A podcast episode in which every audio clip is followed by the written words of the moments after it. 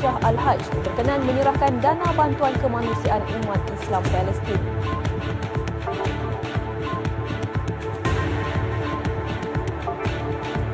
Kadar pengangguran belia di Selangor terus menunjukkan penurunan.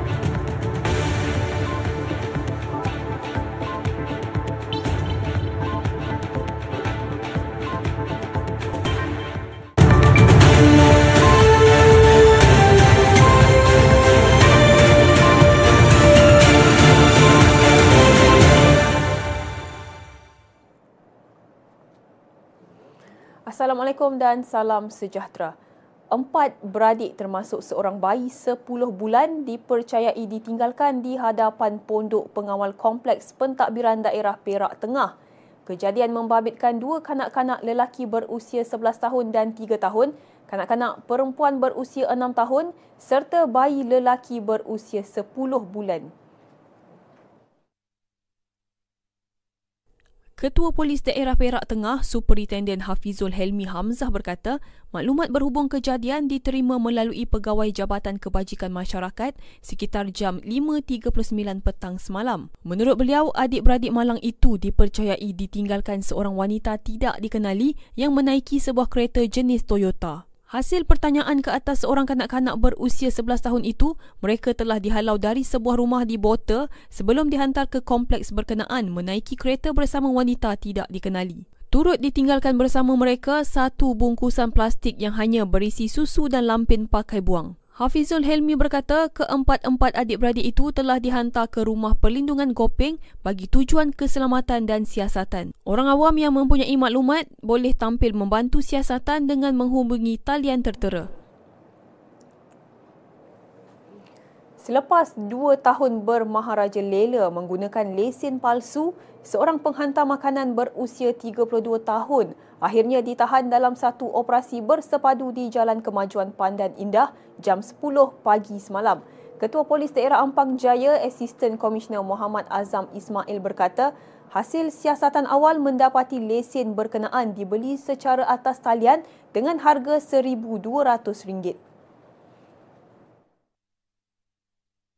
Siasatan lanjut mendapati suspek membeli lesen berkenaan menerusi iklan di laman sosial Facebook pada Julai dua ribu dua puluh satu. Suspek telah dibawa ke Balai Polis Trafik Ampang bersama motosikalnya dan disiasat di bawah Seksyen seratus lapan tiga G Akta Pengangkutan Jalan seribu sembilan ratus lapan puluh tujuh. Jika sabit kesalahan, suspek boleh dikenakan denda tidak kurang daripada lima ribu ringgit dan tidak lebih daripada dua puluh ribu ringgit atau dipenjarakan selama tempoh tidak kurang daripada setahun dan tidak melebihi lima tahun atau kedua-duanya. Polis telah mengambil keterangan tiga individu termasuk pegawai kanan Agensi Penguatkuasaan Maritim Malaysia bagi membantu siasatan kes gangguan seksual terhadap seorang wanita berusia tiga puluh sembilan tahun. Pengarah Jabatan Siasatan Jenayah Bukit Aman, Datuk Seri Muhammad Syuhaili Muhammad Zain berkata, kes kini di peringkat akhir siasatan dan polis sudah memanggil suspek dan mangsa untuk dirakam percakapan. Datuk Seri Muhammad Syuhaili berkata proses rakaman percakapan suspek dibuat pada jam dua tiga puluh hingga empat petang semalam dan polis turut merampas telefon bimbit milik lelaki itu yang dipercayai digunakan dalam jenayah berkenaan. Beliau menjelaskan dalam laporannya wanita terbabit mendakwa diganggu secara seksual berulang kali melalui aplikasi WhatsApp oleh pegawai kanan terbabit. Terdahulu, tular laporan polis dipercayai dibuat seorang wanita yang juga perunding kewangan mendakwa pegawai terbabit mengganggunya di WhatsApp sejak tahun lalu dengan perkongsian video dan perbualan lucah. Mangsa mendakwa mereka bertemu di pejabat suspek untuk berbincang mengenai peluang pelaburan kewangan. Namun selepas itu, dia terus dihubungi lelaki berkenaan yang turut didakwa cuba mengajaknya ke hotel selain menghantar video berunsur lucah.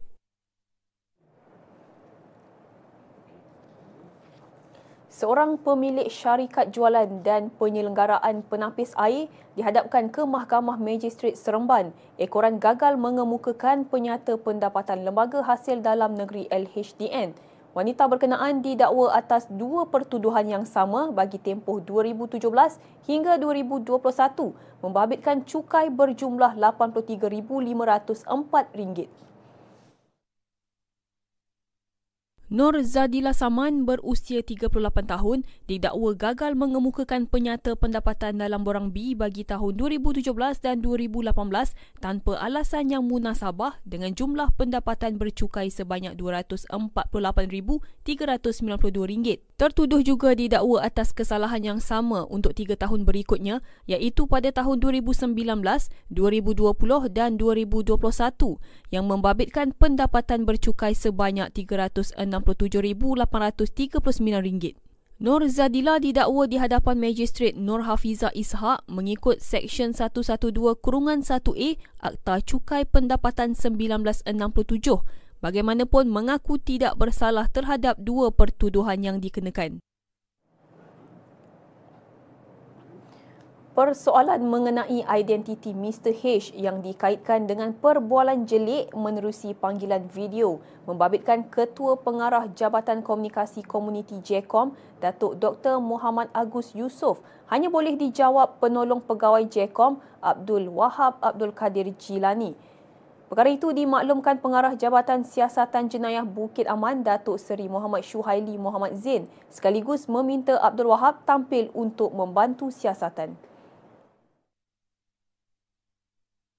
Keengganan Abdul Wahab tampil membantu siasatan kes fitnah membabitkan Datuk Muhammad Agus itu menyebabkan peranan secara langsung Mister H dalam siasatan polis masih samar. Meskipun Mister H sudah tampil, pembabitannya sebagai dalang dalam kes ini seperti didakwa oleh Datuk Muhammad Agus masih menjadi tanda tanya dan pihak polis masih perlu mendapatkan keterangan daripada Abdul Wahab. Dalam pada itu, Datuk Seri Muhammad Syuhaili mengesahkan setakat ini empat individu sudah tampil memberikan keterangan.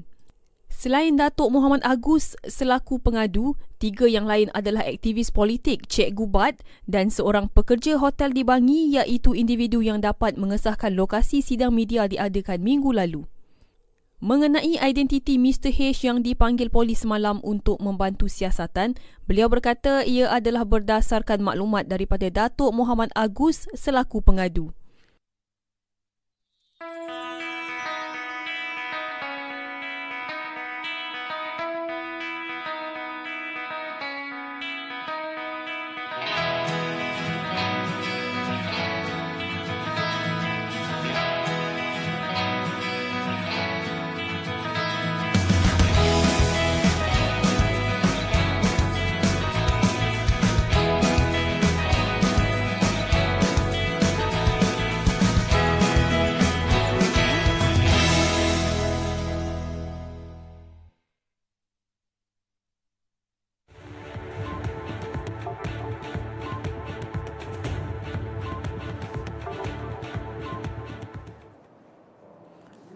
Selepas setahun memegang tampuk pemerintahan negara sebagai Perdana Menteri, Datuk Seri Anwar Ibrahim sudah melengkapkan kitaran kepimpinan yang tiada tolok bandingnya dengan figura politik tanah air sedia ada.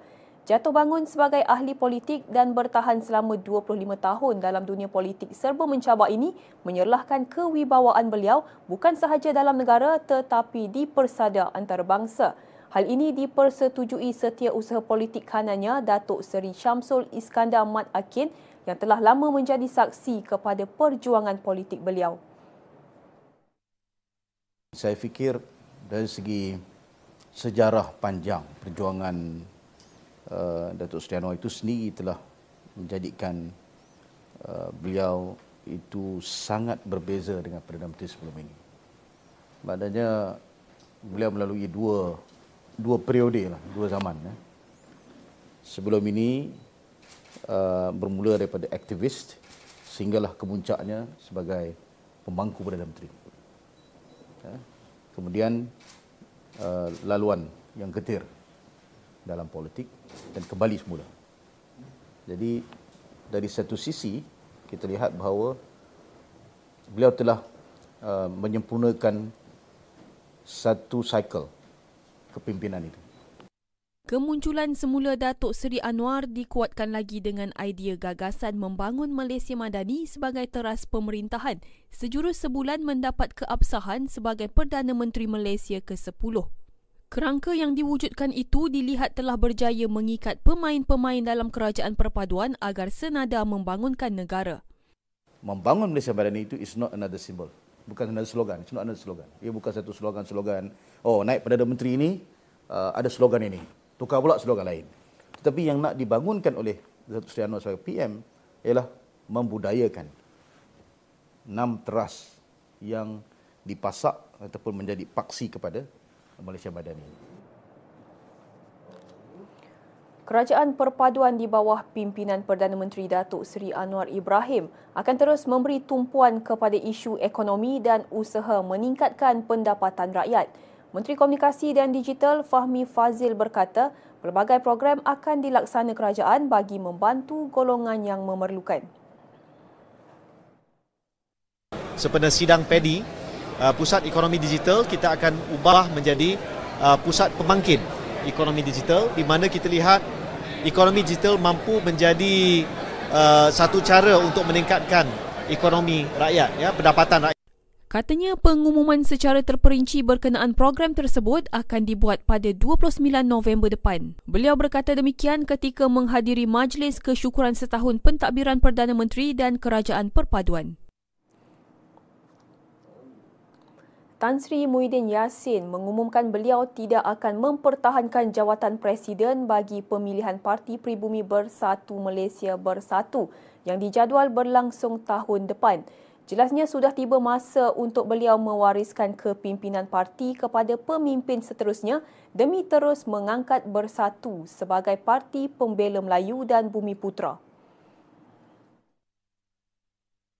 Perhimpunan Agong kali terakhir saya berdiri di pentas ini sebagai Presiden Parti. Ini kerana pemilihan parti yang akan datang akan dibuat di peringkat bahagian lebih dahulu sebelum Perhimpunan Agong diadakan.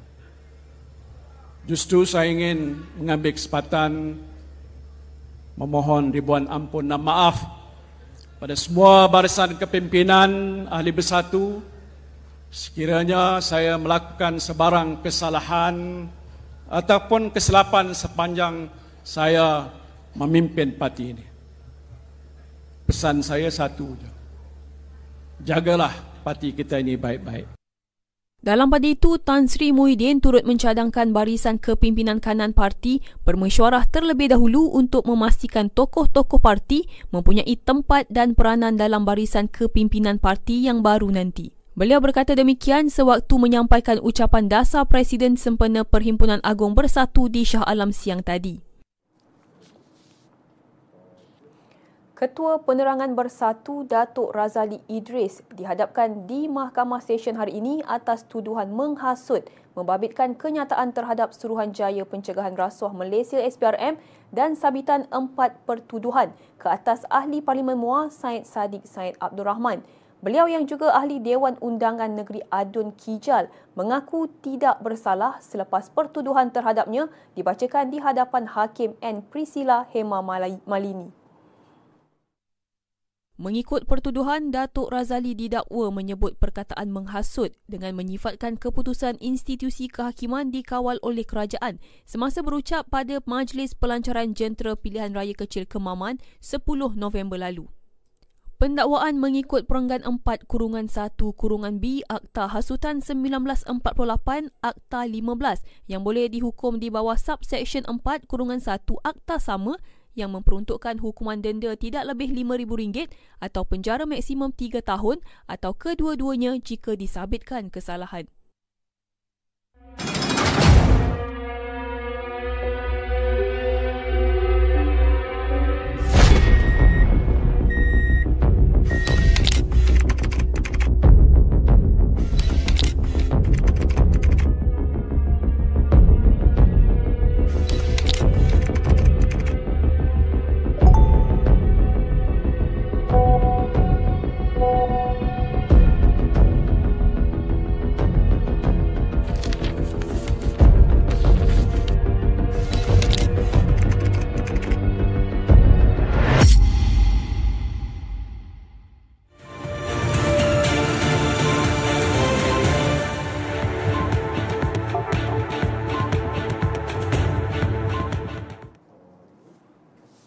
Bertemu kembali.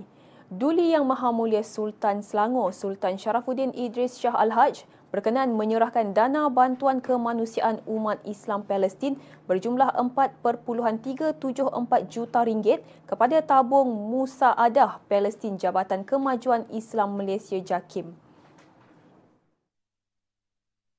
Dana berkenaan merupakan sumbangan umat Islam melalui kutipan yang dibuat di masjid dan surau seluruh negeri dan diserahkan kepada Ketua Pengarah JAKIM Datuk Hakimah Muhammad Yusof di Istana Bukit Kayangan hari ini.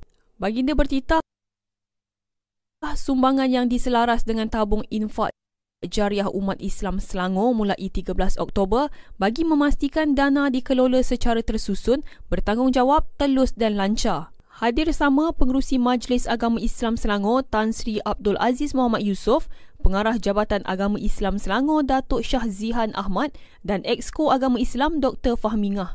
Menerusi kenyataan, baginda mendoakan agar individu yang telah menyumbang untuk bantuan tersebut diberikan ganjaran oleh Allah Subhanahu Wa Taala.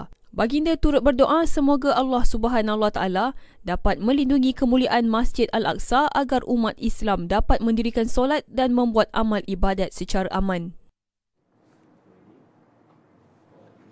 Sultan Sharafuddin turut berkenan melancarkan laman web Khutbah Selangor iaitu e-Khutbah Selangor yang mengandungi semua teks khutbah diterbitkan Jabatan Agama Islam Selangor JAIS. Baginda bertitah laman web berkenaan menghimpunkan khutbah bertulisan Jawi dan Rumi dalam tempoh dua puluh tiga tahun yang terdiri daripada koleksi khutbah dibacakan pada setiap solat Jumaat, Hari Raya Aidilfitri, Aidil Adha serta solat sunat gerhana.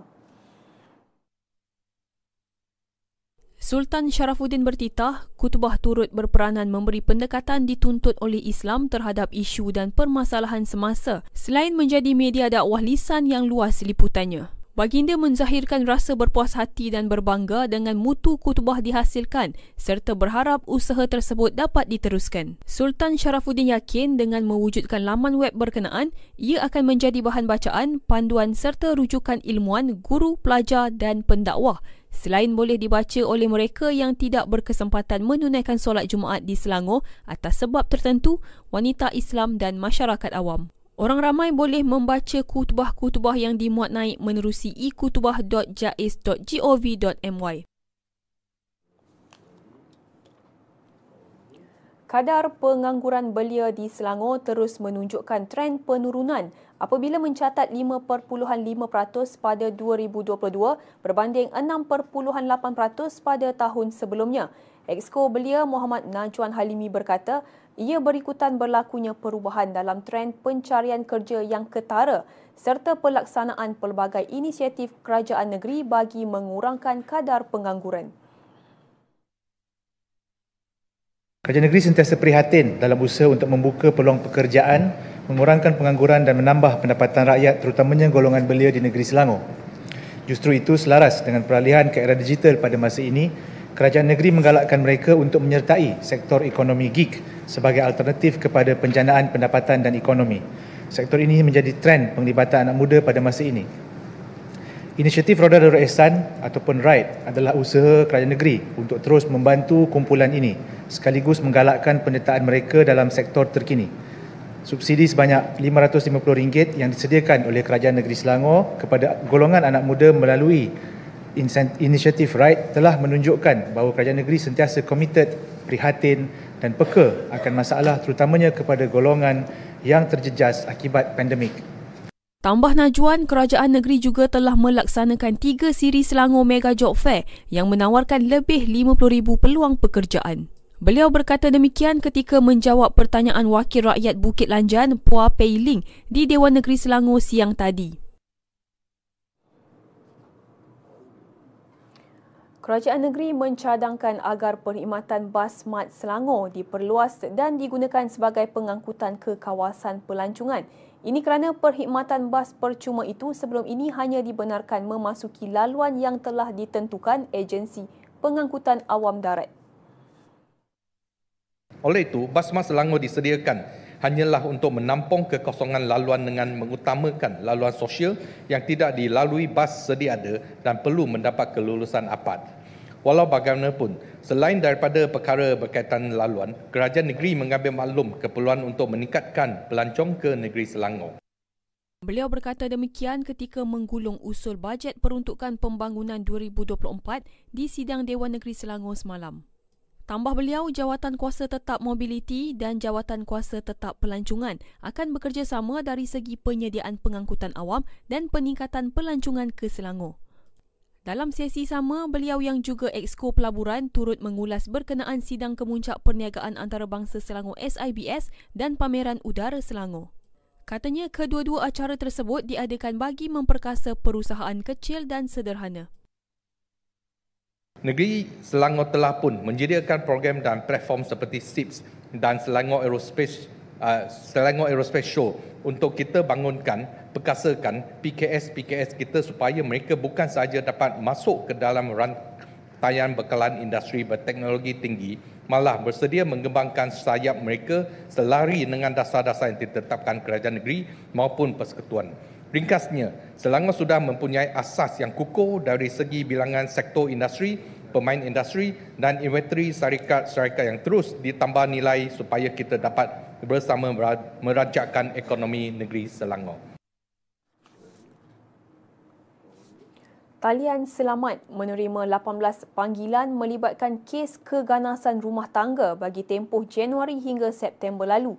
Datuk Menteri Besar Datuk Seri Amirudin Shari berkata, talian khas yang beroperasi selama dua puluh empat jam itu turut menerima enam panggilan tidak melibatkan kes berkenaan. Talian Selamat adalah talian khas untuk masyarakat membuat aduan tentang keganasan rumah tangga yang berlaku khususnya di negeri Selangor. Inisiatif ini sebenarnya terkandung dalam pakej Kita Selangor dua titik kosong yang telah diumumkan oleh saya pada Jun dua ribu dua puluh satu. Yang lalu. Talian Selamat mula beroperasi mulai satu November dua ribu dua puluh satu selama dua puluh empat jam menerusi talian kosong tiga enam empat satu sembilan lima kosong dua tujuh di bawah kendalian Wanita Berdaya Selangor. Jelas Datuk Seri Amirudin, seramai dua belas kaki tangan termasuk seorang eksekutif sokongan krisis mengendalikan talian berkenaan sejak dilancarkan pada tempoh kawalan pergerakan. Namun pada Jun lalu, talian berkenaan dikendali sepenuhnya eksekutif sokongan dengan jumlah peruntukan lebih empat puluh lapan ribu ringgit. Beliau berkata demikian ketika menjawab pertanyaan Wakil Rakyat Kampung Tunku Lim Yi Wei pada sidang Dewan Negeri Selangor hari ini.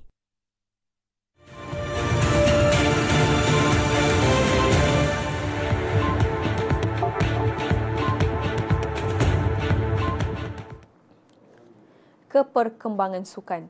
Nur Aisyah Muhammad Zubir menjadi pelumba berbasikal lebuh raya wanita pertama beraksi di pentas Olimpik selepas Persekutuan Kebangsaan Berbasikal Malaysia P K B M menghadiahkannya slot ke Paris dua ribu dua puluh empat. Beliau dipilih pada mesyuarat khas pemilihan di Velodrome Nasional berdasarkan ranking dan prestasinya yang konsisten. Pengerusi Jawatan Kuasa Lebuh Raya P K B M, Nur Azman Abu Samah berkata, selain Nur Aisyah, lima nama lagi disenarai pendek dalam pemilihan itu, termasuk P. Kunpan, Siti Nur Adibah Akmal Muhammad Fuad dan Yong Zen Yi. Beliau juga berharap sokongan Majlis Sukan Negara dan Kementerian Belia dan Sukan untuk merangka program latihan rapi buat Nur Aisyah menjelang saingan Paris dua ribu dua puluh empat termasuk pendedahan di Eropah. Untuk rekod, kali terakhir skuad berbasikal lebuh raya kebangsaan mempunyai wakil di pentas Olimpik adalah pada edisi dua ribu dua belas di London menerusi dua pelumba lelaki negara Muhammad Adik Husaini Osman dan Amir Mustafa. Persatuan Bola Sepak Kedah K F A mempunyai pejabat pengurusan sendiri yang dinamakan Wisma K F S, Wisma K F A House of Kedah Football di Jalan Stadium Kedah. Presiden K F A Datuk Seri Muhammad Sanusi Makno berkata, wisma yang mula beroperasi semalam dilengkapi bilik mesyuarat dan ruang perbincangan. Datuk Seri Sanusi yang juga Menteri Besar Kedah berkata, wisma tersebut merupakan identiti yang melambangkan kesungguhan warga K F A terhadap kelangsungan industri bola sepak Kedah. Beliau berharap wisma itu dapat dimanfaatkan dengan sebaiknya dan memperoleh kejayaan yang lebih cemerlang agar menjadi kebanggaan semua warga Kedah. Tambah beliau kehadiran individu yang berkemahiran untuk menyumbang bakti, pendapat dan idea untuk K F A terus cemerlang di masa hadapan sangat dialu-alukan. Wisma tersebut merupakan naratif ulang tahun ke seratus penubuhan K F A pada tahun dua ribu dua puluh empat sejak ditubuhkan pada tahun seribu sembilan ratus dua puluh empat. Berita itu tadi mengakhiri semasa enam petang. Sebelum berpisah, kami tinggalkan anda dengan paparan kekecohan di Dewan Negeri Selangor siang tadi. Ketua Pembangkang Selangor, Datuk Seri Muhammad Azmin Ali bertindak luar kawalan apabila keluar Dewan selepas tidak berpuas hati dengan keputusan Tuan Speaker. Saya Syah Zaddiq Ibrahim, Assalamualaikum dan salam hormat.